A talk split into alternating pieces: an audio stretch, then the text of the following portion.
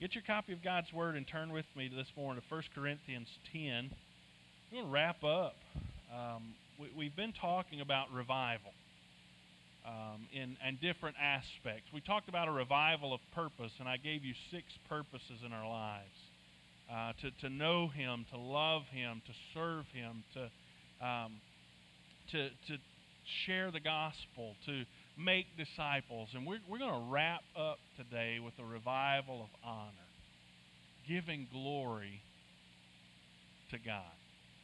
You know, the, the songs we sang this morning, they, there's a, a, vein that runs through them all.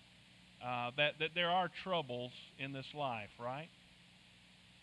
But in the face of trouble, in the face of decisions, in the face of everything that we encounter in life, we have this incredible gift of God called grace. Grace is not just a theory, it's not just an abstract idea. It is the very thing in which God places Himself in our lives, His presence in our lives. And so we can sing, I lift my eyes up because my help comes from the Lord. And when we lift our eyes up to Him, when we begin to praise and extol Him for who He is and for all that He's done in our lives, then we can, we can begin to give honor to His name. Well, I want you to understand, though, that, that this honor, this giving glory to God, begins long before our circumstances. It begins when we decide in our hearts that He will be Lord of our lives, when we give ourselves to Him, when we say, you know what, I'm going to walk with Christ and I'm going to walk in grace and, and I'm just I'm going to give my life to Him. We make a decision to give Him glory long before the opportunities because if we if that's not settled in our hearts, what's going to happen is with every opportunity we, we'll ebb and flow will up and down. But if we choose on the front end that I want my life to give glory to God, then our decision is already made. And so then we have to ask the question. We have to ask the question how is this circumstance going to give more glory to God? How is my life going to lift him high? Read with me in 1 Corinthians chapter 10 verse 23. We're going to we'll read through this quickly and we're going to settle this morning on one verse. But I, I want to read it all for its context. Verse 23 All things are lawful, but not all things are helpful. All things are lawful, but not all things build up. Let no one seek his own good, but the good of his neighbor.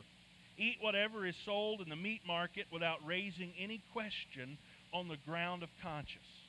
For the earth is the Lord's and the fullness thereof. If any if one of the unbelievers invites you to dinner and you are disposed to go, eat whatever is set before you without raising a question on the ground of conscience. But if someone says to you, This has been offered in sacrifice, then do not eat it for the sake of the one who informed you, and for conscience and for the sake of conscience. I do not mean your conscience but his. For why should my liberty be determined by someone else's conscience? If I partake with thankfulness, why am I denounced because of that for which I give thanks? Verse 31 is our focal, focal verse. So, where, whatever you, whether you eat or drink, or whatever you do, do all to the glory of God. Give no offense to the Jews or to the Greeks or to the church of God, just as I try to please everyone in everything I do, not seeking my own advantage, but that of many, that they may be saved. If I can set this in context, I want you to understand what Paul is deal- dealing with in this entire passage is number one, giving glory to God. But number two, the context of giving glory to God is about God's glory being passed out, being given out, being seen by those around us. When we live this Christian life, it is not that we live it on an island unto ourselves. It is that we live it before others, we live it publicly, we live it out loud in order that those around us can see the goodness and the glory of God in our lives. And so, uh, so our biblical truth today is this every action by believers should be made in believers' lives to give honor and glory to God. You hear that? Every action should be made in believers' lives to give honor and glory to God. Why? Because when we give honor and glory to God, people around us see that and they are drawn to Him. Okay? So let, let, let's think about this thing. Let's define glory first. What, what, it, what do you think of when you hear the word glory? Anybody? That's what I was afraid of. What do you mean when you say glory? Well, Shakespeare coined the term pomp and circumstance, that phrase, and, and particular, it, it's considering a royal procession how when a king would proceed into a uh, into an area, when he would proceed into his his realm or his capital, that when he would come in, there would be all of this pomp, all of this circumstance, all of this adoration. Some would throw roses on the ground, or, or they would shout his praise. They would, uh, they would do everything they can to make that king recognize they were his loyal subjects and he was high. This concept of honor uh, that goes along with glory. It literally it means price. Uh, how much worth do you ascribe to that one you are giving glory and splendor? You, you, you see the, the picture there. This, this concept of glory is, is one of majesty, one of splendor, that, that when you look upon the great God we serve, what we see is we, we don't bring him down to us, but we, we extol him higher and higher and higher because he is worthy of, of, of throwing not just roses, but throwing our lives down before him in, in faith and service to him. So when we, we see this term glory, it's that we ascribe, we, we give him worth, we give him glory due, due to this, this great infinitely mighty King that we have in the Lord. So, so when we think about glory, we need to think God in His perfect holiness, God in His perfect uh, everything, perfect glory, and, and understand our role as His followers to, to give glory to Him. Look, He doesn't need more glory, right? I mean, He, he is complete in His glory. But when we live to give Him glory, when we make decisions to give Him glory, we are giving people around us the opportunity to see our God and come to Him. Well, let me tell you this morning, there's a problem. We need to talk first about our problem. Who can quote Romans 3:23?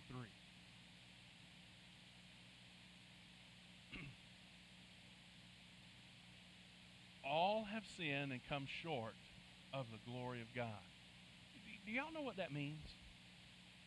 What does it mean to come short of the glory of God?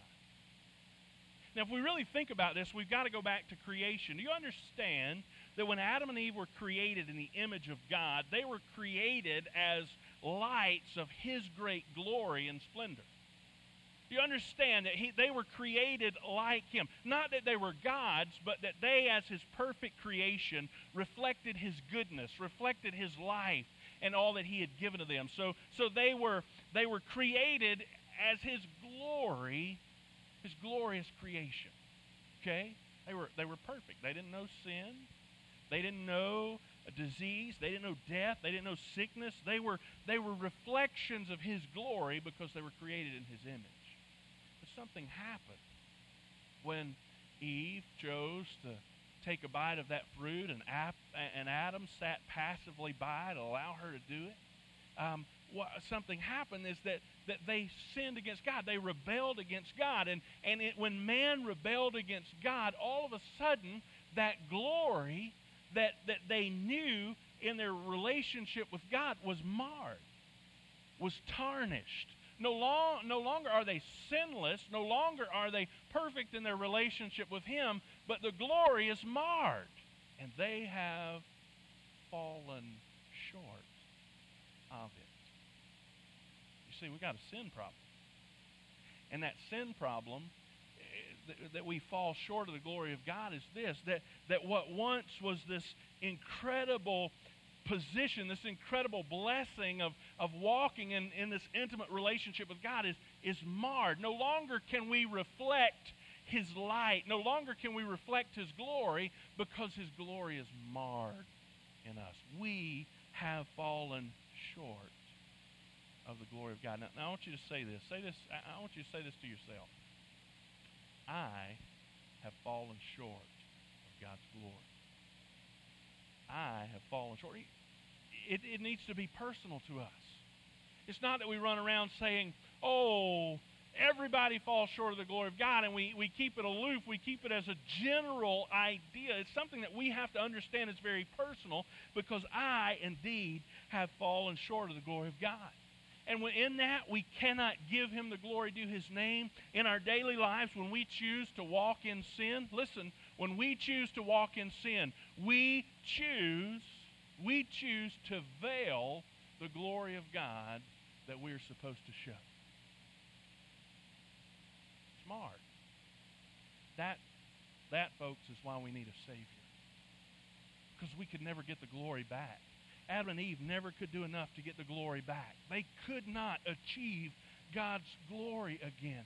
So God, recognizing our departure, recognizing that, that, that his image in us is tarnished, sends Jesus. Just the right time to live among us, to put on flesh, to live among us, to live a perfect, sinless, glorious life, and to endure the cross, to pay our sin debt. Listen to how Hebrews chapter 2, verse 10 says, For it was fitting that he, for whom and by whom all things exist, in bringing many sons to glory, should make the founder of their salvation perfect through suffering. You see the point of the cross? The point of the cross is not just so you and I can go to heaven. The point of the cross is that the image of God that is tarnished in us because of our sin can be restored in Jesus. That in Christ, God Almighty is bringing many sons to glory, to redeem us to bring us back into that relationship with Him that they once had. That look, we're not perfect in any way, but now because of Christ, because of the cross, because of His work, you and I can walk with Jesus. We can once again give glory to His name. We can once again extol, lift Him high because of the work of Christ to bring many sons and daughters back to the glory he bestowed upon them. And so in Christ, we're brought back. We're brought back to him. We're redeemed and restored. But uh, no, look, there's this purpose here. This purpose, whatever you, whether you eat or drink or whatever you do, do all to the glory of God. This purpose for our lives as followers of Christ. Again, it's not just that we go to church. It's not just that when we die we go to heaven. The purpose that Paul had, the purpose that Jesus had, was to give glory.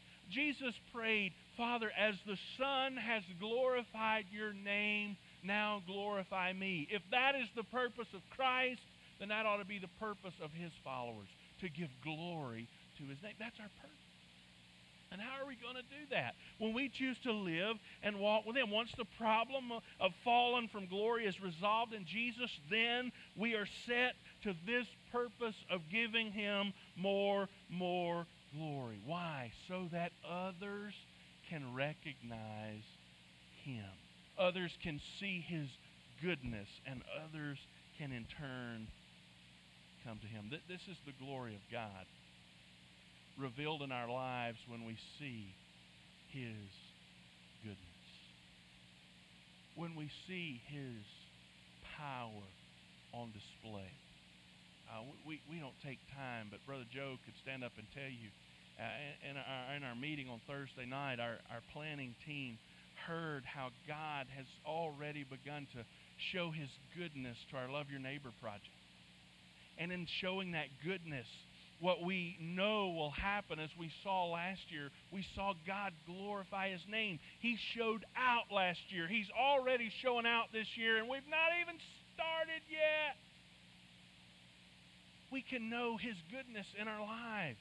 And it's not just in the big projects, but in the everyday. I, I was I was sitting in my office this morning listening to some music, and and and, I, I scrolled and I saw this video. It was it was a young man and his grandmother. They were singing, and they're singing glory to God just for getting them up this morning.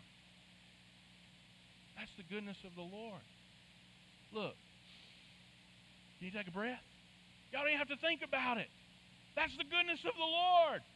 That His grace is sufficient that we know today. And what happens when we see the goodness of the Lord in our lives is that we begin to praise Him. And we begin to uh, give adoration to Him. And when the glory of the Lord is seen in our lives and we begin to glorify His name, we begin to make decisions so that we don't rob Him of glory, so that we give more glory. What happens is the people around us, those that, that we come into contact with in the workplace, those that we come into contact with at home and, and our hobbies on the ball field, they begin to see the glory of God and the goodness He places on our lives. And when they see that expression of God's glory, they begin to draw nearer to Him, or He begins to draw nearer to them. Look, if your friends know that you go to church on Sunday, that's a good thing. But if your life doesn't back that transition up, you're not giving glory to His name. If that's all you got is I go to church on Sunday, that's not glorifying His name. It's how you encounter him and extol him and praise him in the in the day to day. How the people around you know that God is active in that man's life or that woman's life. You see, they see us. They see him in us and are drawn to. That's the purpose of God's glory. The purpose that we should live our lives, that we should make our decisions so that God gets more glory. Why? Well, there's a point. There's a point to the glory of God, and I've already alluded to this. The, the result of giving the Lord glory is this God is glorified. Uh, that's a result that more and more uh, people are, are extolling, are, are lifting him high. People see him in the spotlight.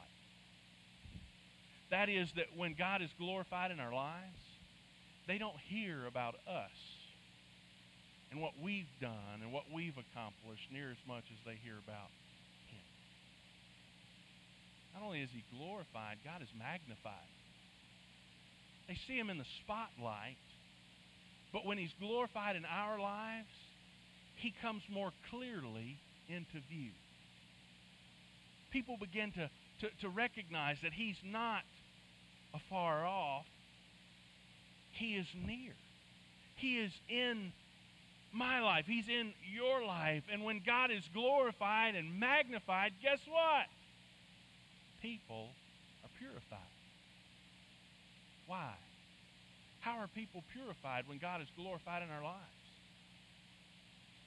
Jesus said, If I be lifted up, I draw all men unto me. Because as they are drawn to Jesus through our consciousness of giving him glory, then they are purified when they are saved, when they are forgiven, when their lives are restored back to the glory God intended in his image of creation. Fourth thing, y'all getting ahead of me. People are edified. Uh, that's a church term, right? I know it's a church term, but if I was going to keep my glorified, magnified, purified, and edified, that's all I could come up with. But it, it means to be built up, to grow it means that, that, that when Christ is glorified in your life, when Christ is glorified in you, then the believers around you will be strengthened because of the glory you give His name. You see, the results are this that when we are living to glorify Christ in our lives, then the people around us will be impacted to in turn give him glory as well. Now here's the question. What do you do normally during the week?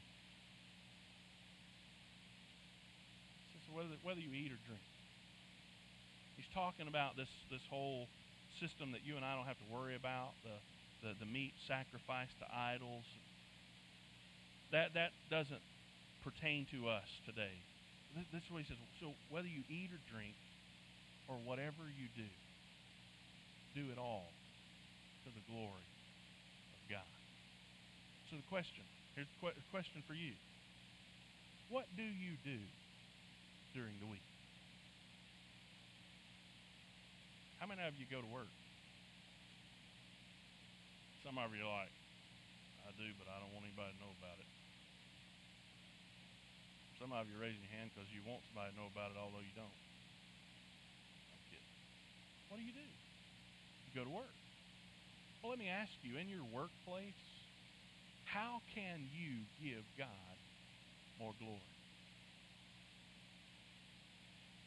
If your work ethic is just like everybody else's, or if your attitude is that you complain all the time just as much as the next guy, guess who is not getting the glory? God's not.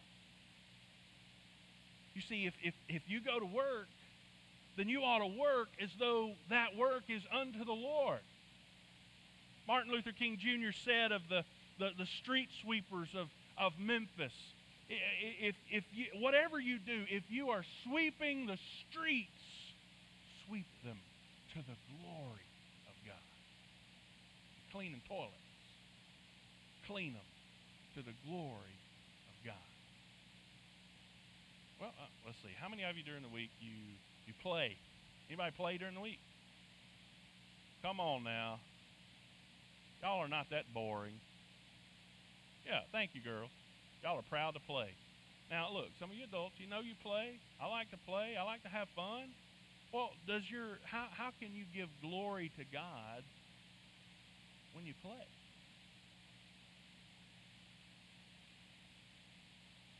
Or let's see, some of you are married. Your husband or your wife.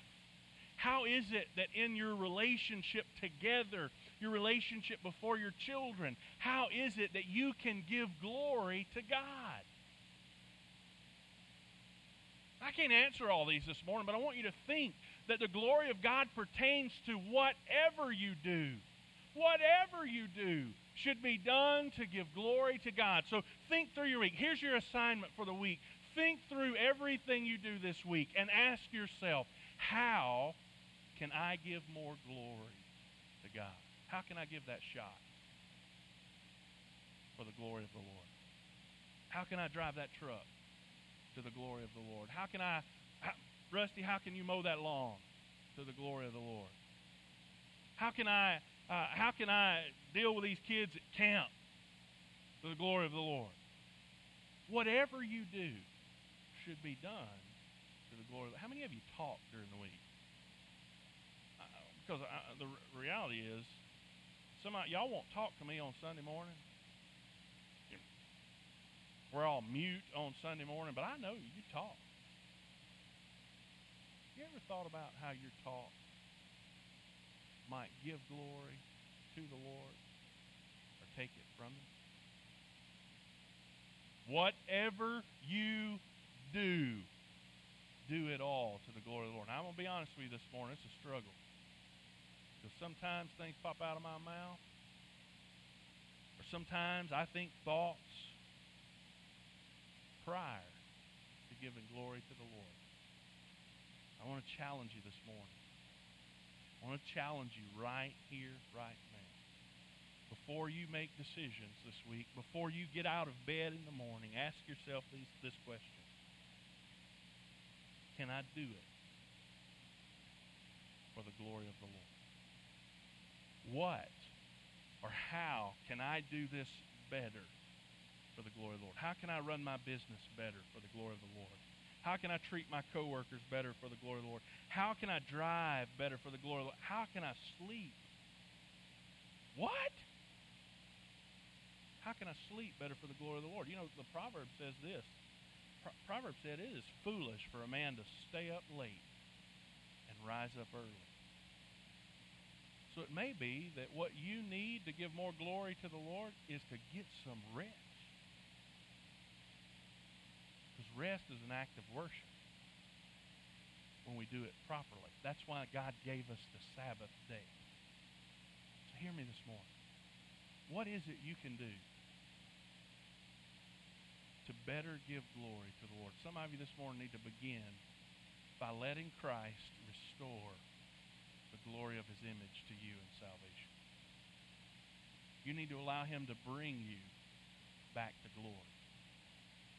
Maybe this morning that's where you are. You know that you're you've tarnished his image and what you need is is the sin in your life. You need the guilt dealt with. You need to be washed and clean. No greater way to give glory to the Lord than to give your life to him and let him make you new. Maybe this morning, Christian, you need to begin with some repentance.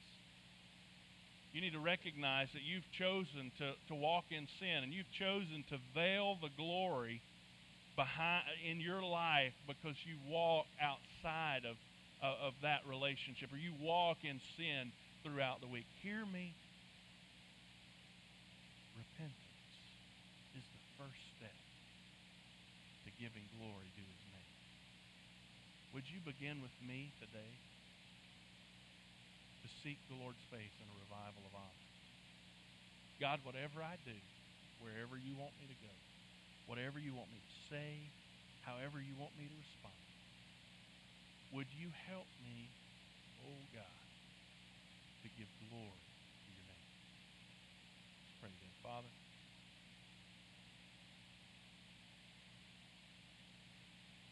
living where we do.